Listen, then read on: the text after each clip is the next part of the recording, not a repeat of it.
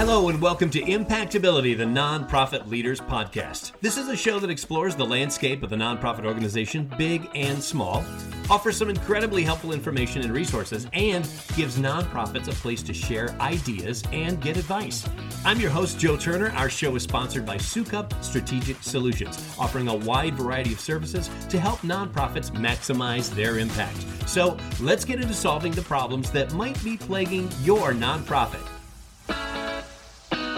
Thanks for joining us today on Impactability. Whether you run a business, whether you're having an event, or you're in charge of a staff, whatever it is, the rule of thumb is always safety above everything else. You want your workers to be safe, your volunteers, your attendees at an event, and for that matter, you want yourself to be safe too. And if safety is not a priority, when something goes wrong, it usually goes very wrong. Having a strategy in place that prepares you for and lessens the effects of a threat faced by your nonprofit is risk mitigation. And before you dismiss the topic thinking, ah, everyone's safe, we don't have to worry about that, well, we may have some things for you that you might have never thought about that could be threatening your nonprofit and could save your nonprofit and perhaps even save a life. With us to discuss the threats that your organization could face, how to avoid them, how to prepare for them, we've got an amazing expert. Tony Olivo is our guest today. Tony is the Director of Investigative Services for CSI Group and a board certified professional criminal investigator. He's been doing this for a number of years, including work as a U.S. Marshal and a huge list of citations and awards, all for his incredible work in law enforcement and risk mitigation work. Tony, we are honored to have you with us today on Impactability. Thanks, Joe. It's a pleasure to be here with you today. It is really great to have you, and thank you for what you do for our community each and every day. We appreciate it. We got a lot to talk about today, Tony, but the bottom line is it's all about safety, isn't it? Yes, it is. Absolutely. Keeping everyone safe, our staff, our clients, our customers, the community around us. You and I had an excellent conversation last week in preparing for our podcast today. So let's start with an overall question. What kind of risk mitigation does a nonprofit have to be concerned about? I mean, after all, they're nonprofits. Everything should be safe, right? Well, theoretically, that's correct. However, in the big scheme of things, there's a whole host of issues that nonprofit organizations or any organization should be concerned with. The first of which is who are we hiring? Who are our volunteers? What type of uh, people are we allowing into our facilities, our communities, our schools, whatever type of nonprofit it is, there's always a risk involved with allowing the wrong people in the facility or in the organization. And the funny thing about that is, and, and, what we were talking about last week, that's one of those things that we don't readily think about. We think risk mitigation, we're automatically thinking, oh, the to keep everybody safe at the event, but it's it starts right at the very front door of the nonprofit, doesn't it? Absolutely. I, I mean, you know, we think about risk mitigation is, you know, do we have alarm systems? Do we have you know locks on the door do we have all those types of things and while that's certainly part of the physical aspect of it um, there are other aspects of it. Again, we start with who's working in the organization, who's working at the event. You know, if we're going to have an event and we have, let's say, a tremendous amount of uh, donors there that we're looking to fundraise with, are we asking our vendors, our caterers, our contractors, do they conduct background investigations on the people that they're allowing into this event? Not only our staff, but what about the vendors that we're utilizing? Are they doing the same type of thing? So whether it's a facility itself where we're concerned about who's working there, who's handling the money, who's who's got contact with our clients, all those types of things, an event is equally as important. And what kind of background check are you doing on those vendors, right? Exactly. You know, there's, you know, what we call an online search where people can go online and kind of check somebody out for $29.95. Or then there's a professional one done by professional compliance, uh, regulated investigative or background check firms that will conduct a compliant and legally permissible background check. So, what we'll ask vendors oftentimes or, or nonprofits when we do a risk mitigation assessment is have you conducted vendor vetting or vendor management vetting where you're insisting that your vendors or contractors conduct the same level of background investigations that you do for your organization and we're, we'll even ask them if can we see a copy of one of those checks just to make sure it is a a, a valid check and make sure it's uh, in depth enough. Yeah, yeah. You said something I want to come back to in a little bit. I want to start by the I want to start at the level of employees and volunteers. What should we be looking for other than, you know, do they have a record or not? Well, at a minimum, we want to look at their criminal records. We also want to look at if they have any type of, uh, are they on a sex offender registry, and not just locally, but anywhere. Are the checks conducted where we can tell if this person might have been a registered sex offender in Ohio and moved to Florida and never registered on in the state of Florida?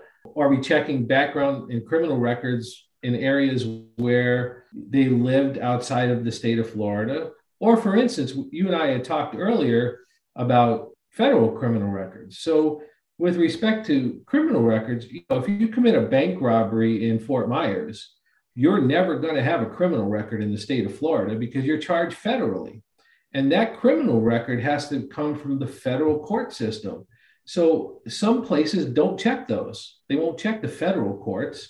And so th- that is a big problem. So you could have a volunteer or someone on your staff that committed a federal crime, but because you didn't check that, you just checked maybe the local stats and yeah, nothing nothing on there, he's fine, she's fine.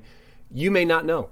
That that is absolutely correct. And not only is it correct, it has a real life example. We work with a very large nonprofit organization who had previously hired an individual who had a federal criminal offense for weapons possession of a machine gun, uh, drug trafficking, and a bunch of other crimes. But his record in the county of his residence was totally clear. Unbelievable. Wow. I mean, I, I, if anything today, Tony, I hope everyone heard that alone because this is a really serious point, And that's what we had talked about before how serious risk mitigation is and all of the little intricacies we may not think of when we're checking the background of, of, people who might work for us as an employee or a volunteer. And I'm guessing that background checks, let's, let's get into that. Background checks are where nonprofits need to be careful, but not just employees, correct? Correct. As we said, not only employees, but volunteers. There's different levels of background investigations that you can do, background checks that you can do.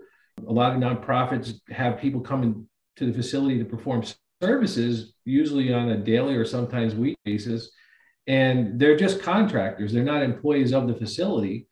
So whether it be a school or a nonprofit organization, a hospital, a, a facility with um, vulnerable population, we take a lot of pride in checking to make sure that the right people are working for us, including checks.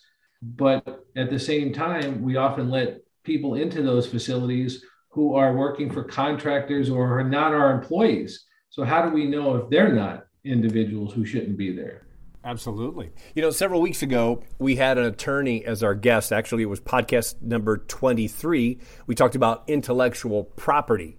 And we were she was telling us about someone who might fraudulently use a nonprofit's name or likeness for their own gain. Now, obviously, that can do irrepar- irreparable harm. How can we protect our organization from something like that happening? There are several ways that that does happen. It happens, and let's call it the physical sense, where someone actually purports themselves to be someone from a nonprofit. They meet someone, they have a lunch, they quote unquote get a check or do something of that nature. So that's one aspect. But I think the most prevalent aspect right now is in the cyber world. Um, there are cloned websites out there where you know it'll look like it's a nonprofit website. The IP address will be digits off, or the email address returns will look like it came from an individual within the nonprofit, but there'll be just one letter off or something of that nature. And a lot of times people get these emails and they'll think it's a legitimate email, or it'll take them to a link of a website that looks like the legitimate nonprofit website. It, it's virtually a clone of it. And they will donate within that website. So I think that is the most prevalent way that fraudulent activity occurs right now is online. So you're talking about electronics, so I'm thinking of data security, keeping our donors' information safe. What about that? Well, that's a very good point. I mean, the, the best thing that a nonprofit organization could do is to contract with a cybersecurity firm that would put all the necessary safeguards in place to not only protect their own information, but that of their donors. And look, it's not popular to spend money on something that doesn't return money. But at the end of the day, putting money into a cybersecurity audit and or procedures and firewalls and safeguarding the infrastructure of your internet capabilities and your website and your your donor information and all of that that is money well spent because at the end of the day if you do have a breach if your client's information is compromised or your donor's information is compromised whether it be medical files or social security numbers whatever's in there it can cost you in the millions or tens of millions of dollars to mitigate that. And we've seen it personally. I've seen it. You know i've seen organizations held hostage by ransomware and malware you know uh, or their donor information or client information is compromised and it costs millions of dollars to recover all that stuff. So that's money well spent. Amazing, Tony. We're speaking with Tony Olivo about risk mitigation and how to keep your nonprofit as safe as possible from a variety of threats that are out there that you might not have thought about before. We're going to take a short pause right now. When we come back, we'll talk about how you can assess the risk your organization might have We'll dive into the plethora of online people searches that are available, and Tony will give us a story about business due diligence that you will not believe. It's all coming up in just a moment. You're listening to Impactability, the Nonprofit Leaders Podcast. I'm Joe Turner. We'll be right back. One of the biggest challenges facing nonprofits today is securing grants. Where do I find information on grants? How do I write a grant? And how do I submit the grant? And then, of course, the dreaded midnight deadlines. Hi, I'm Teresa Stos, and I have been there and done that. At Soukup Strategic Solutions, we have a team of expert grant writers with years of experience writing hundreds of grants for nonprofits just like yours. Visit our website today at soukupstrategicsolutions.com and schedule a free consultation about your grant writing needs. That's S O U K U P strategicsolutions.com. Let's work together and get the grant that your nonprofit deserves. Welcome back to Impactability, the Nonprofit Leaders Podcast. I'm your host, Joe Turner. We're speaking with our guest, Tony Olivo, about risk mitigation, how to keep your nonprofit as safe as possible. We've got another edition of Coach's Corner coming up in just a couple of minutes. Stay tuned for that. It's a good one this week. You're going to love it. Now, Tony, back to our conversation. Just before the break, I mentioned a story that you told me that literally had my jaw hanging open, all about business due diligence and what can happen if you don't do your homework. Can you share that story with our audience? Well, I think I told you a lot of stories, Joe, but I'll pick one or two out. How's that? Uh, one of our organizations that had purchased equipment sight unseen through an individual and had paid a significant amount of money for this equipment to uh, utilize in their warehouse facility. It was a nonprofit organization, and uh, it was $165,000. And the person that they purchased this equipment from, sight unseen, never got the equipment, um, basically gave them an address of a vacant lot in New Jersey. So they had done business with this person before, gave them, you know, gave them an address, they gave them a check, and they never got the equipment. But I think a couple of takeaways here. Number one is we understand that the, there's a supply chain shortage and, and there's a, a, shortage of equipment and chips and everything else out there companies are so quick to want to acquire things that they need to run their operations, or nonprofits are so quick to hire people or get things in the door that they can use for their facilities, whether it be a stove or a front end loader. They're willing to pay money for it and not inspect it, not see it, whatever. I mean, we see it in the housing boom. People are buying houses without inspecting them. We see it in the employment area. You know, we're talking a lot about pre employment screening, and a lot of people are saying, you know what, we just need bodies right now. We're going to hire them. Well, I think down the road, you're going to pay for that. So this individual took them for $165,000, and all they really needed to do was Google the address. They would have seen it was a vacant lot. So I, I think at a minimum, that would have been something that they would have done. I can't believe. Well, you know what? You kind of do believe things like that go on these days, and it's unfortunate, you know. And when you're talking about this, and you brought this up earlier in our program, I'm thinking to myself, well, you know, we can look into someone's background with one of those online searches, right, Tony? That, that's that, that's all that matters. We can just do one of those, right? Well, there are those services out there, but again, those are automated services. They're they're set up to be run by a computer. So when you have a different service, um, an organization that has a, a, trained analyst that conducts those background checks, they look for certain things like anonym, anomalies and uh, you know various areas where an individual would have lived. Um, that computer is just going to return again, like we talked about earlier, you know, the county of residence, or are we checking federal criminal records? Are we checking departments of corrections? Are we looking at somebody that's handling money? Do they have any types of uh, inspector general lists, or are they on any type of uh, Office of Financial Asset and Control list? I mean, there's a whole host of things that a trained analyst will look for in a background check that a computer just simply cannot do, or an online service cannot do. Yeah. So unless you're dealing with a company or a firm that has an analyst that's assigned to your individual account or your individual search, I, I think you run the risk of being, you know, diligent enough or doing a uh, inadequate job. Yeah. And nowadays, you know, safety is everything. So you can't. I don't want to put words in your mouth, but it's almost like you can't do enough due diligence. Never. I, I don't believe so. Assessing our risk is pretty key to all this. So, what do we do? How can we do a risk assessment for our organization? Well, um, there's several ways to do that. Number one, you can hire a firm to do it. If you have a certified protection professional or certified security professional on staff, like many hospitals do and many large organizations do, should be trained through a, an organization called ASIS, the uh, Association for uh, Security Professionals. It's an international association, or, or some other type of organization where they would get credentialed. So they should have training and capability and the tools to do those assessments. But I think there's two types of assessments that you really need to consider. Actually, three. One would be policies and procedures. What do your policies and procedures look like? Do you have access policies? Do you have visitor policies? Do you have vet policies? You know, all of those things need to be assessed.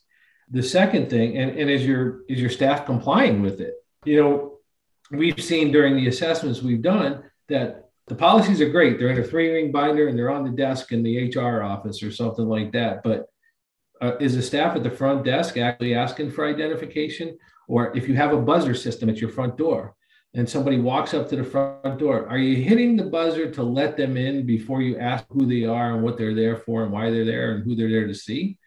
That happens all the time.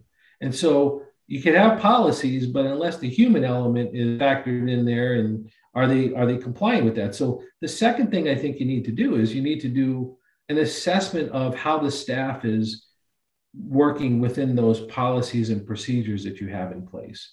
And then lastly, I think you need to do a physical assessment, top to bottom, room to room, door to door, and look at everything.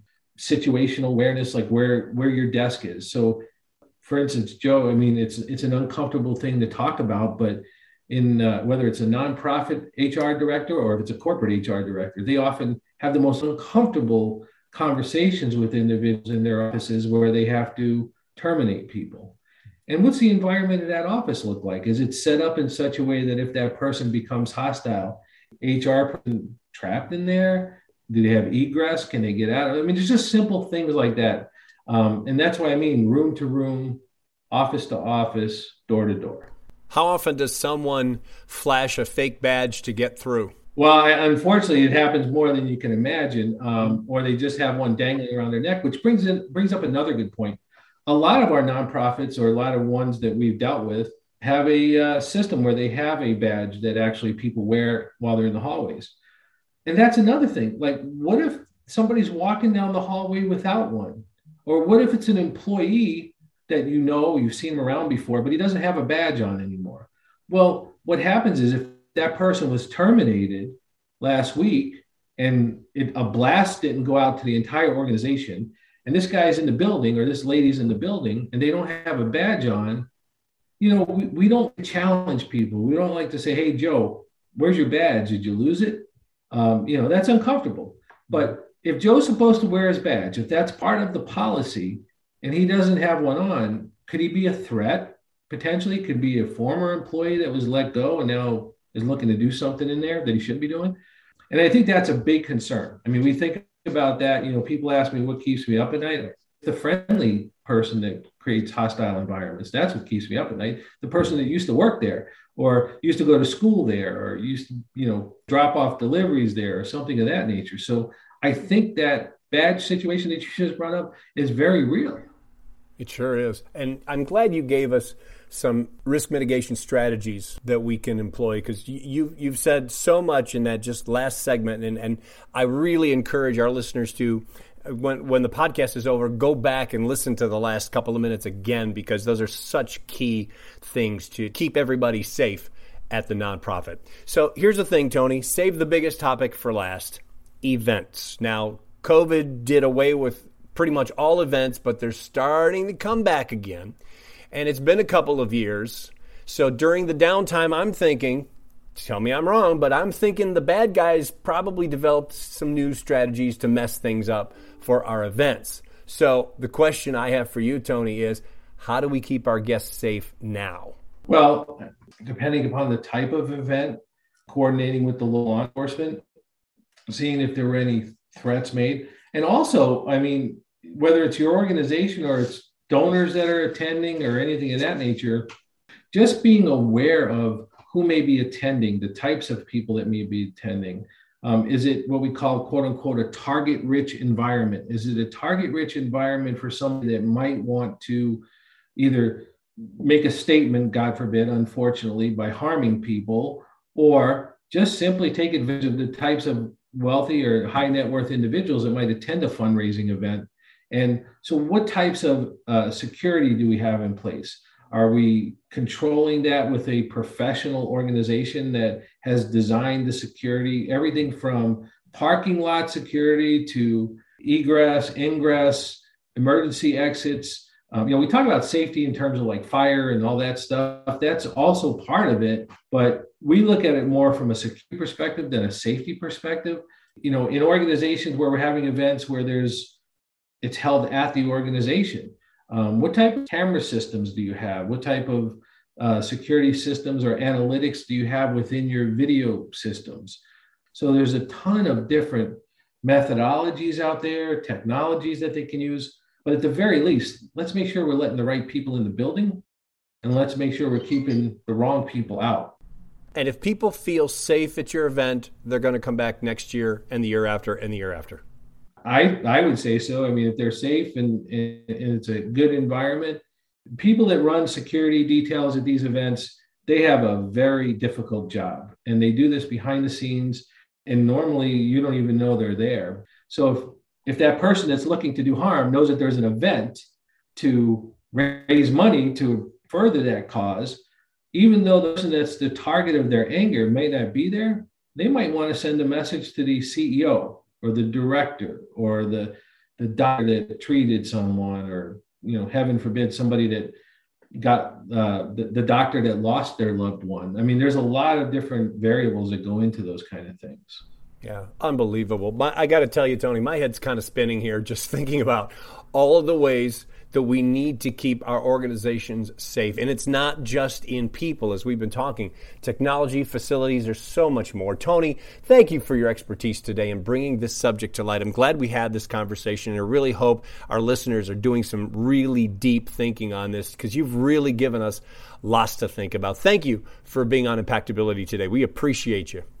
Thank you, and thank all your listeners for what they do in the nonprofit sector every day. There's a lot of people out there that they benefit from that.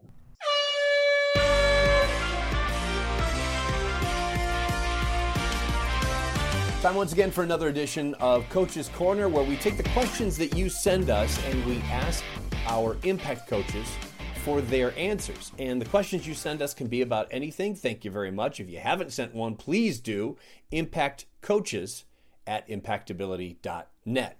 Today's question, kind of almost a follow up to one we had a couple of weeks ago. It's another grants question, so we've asked our grants guru, Teresa Stows, to come back for this one. Teresa, it's another great question about grants. Here's the question We have been applying to some big grants, but haven't been successful. Should we stop trying and focus on other fundraising efforts, or keep at it and hope that one of the grants comes through? Great question. Now, Teresa, on Coach's Corner, you have five minutes to answer the question. Your five minutes begins right now. Well, it's a little bit challenging, Joe, to answer that question when I don't have enough background information. But here's what I'm going to say large grants seem to equate to get rich quick, when it's really just the opposite. Large grants are highly competitive. And you have to ask yourself are you grant ready? Do you have a viable logic model? Do you have accurate budgets that show your program work? Do you have the internal capacity to write large grants? Or do you need some outside help? Another question is reach out to the funder. Do you know the funder? Do you have a relationship with the funder? Can you develop a relationship with the funder? Funders are more and more behind the Oz curtain. But if they list a phone number or a email, then please reach out to them. Get their advice before you submit the grant. That will help you on the other end. And in fact, if they've talked to you and they feel positive about your proposal, you may have a chance of them actually championing your grant. So that's a wonderful thing. You also have to ask yourself why would this funder want to fund our organization? Is there some special kind of connection? Do your research to see if they've funded organizations similar to yours and incorporate that into your application. Many worthy organizations are doing amazing work. But if the funder's looking for innovative projects, and that's always a hot button right now, uh, you may not match. Can you get feedback on grants that were not denied? Again, this is getting harder and harder to obtain. But if you can reach out to someone and have them give you some feedback, please use that to incorporate into future applications. Sometimes no means just not now. Often you need to apply more than once to larger funders, especially government grantors, to receive funding. We applied four times for a government grant and finally won the grant on the fourth time. Each time we were declined, we asked for feedback that was then incorporated into the next grant. It was worth it because the grant was a multi year grant totaling $600,000. And that was a significant grant for our client. And that kind of brings me to grant panels. You know, you never know who's reading your grant. And each year, it's most likely that different people, at least some different people, are reading that grant. So one year's judge may look at things differently than the next year's judge. And so you have to think about writing clearly and be really careful about acronyms we tend to talk in alphabet soup and that language not familiar to everyone. And also some acronyms have multiple meanings. And so if someone from a certain background hears that acronym they assign an, a meaning a, um, a meaning to it that is just different than what you intend. So after you've tried to go after some grants large ones and they haven't been funded what should you do? Well joe grant writing as a whole is a marathon, not a sprint. It is a long haul and it's not going to happen. Rarely does it happen immediately. And so, if you're an organization that's relatively new to the grant world, I suggest you start out with smaller grants to build your credibility, also your grant muscle. Grant writing is a numbers game. Early on in my career, an instructor said to expect only 10% of new grant applications to get funded the first time out. In most cases, grants should be just one component in your funding mix, and it's usually not the largest. However, ongoing relationships with grant funders will develop the backbone of your grant funding. So, all in all, Joe, I would not say give up, I would say rethink. Yes, Teresa, absolutely. I totally agree with you. Fantastic answer to this question. Want to thank you for being our coach today on Coach's Corner. Thanks, Joe. Appreciate it. If you've got a question for Coach's Corner, we want to hear from you. Email them to us at impactcoaches at impactability.net. Again, that's impactcoaches at impactability.net. And if you want to reach me, my email address is joe.turner at impactability.net. If you enjoyed today's episode, be sure to subscribe to the show in your favorite podcast app, and that way you'll get new episodes downloaded just as soon as they come out. Also, please give us a review or a rating so that your peers in the nonprofit industry can find us as well. I'm Joe Turner. Thanks for listening, and thank you for all you do to make the world a better place through your nonprofit.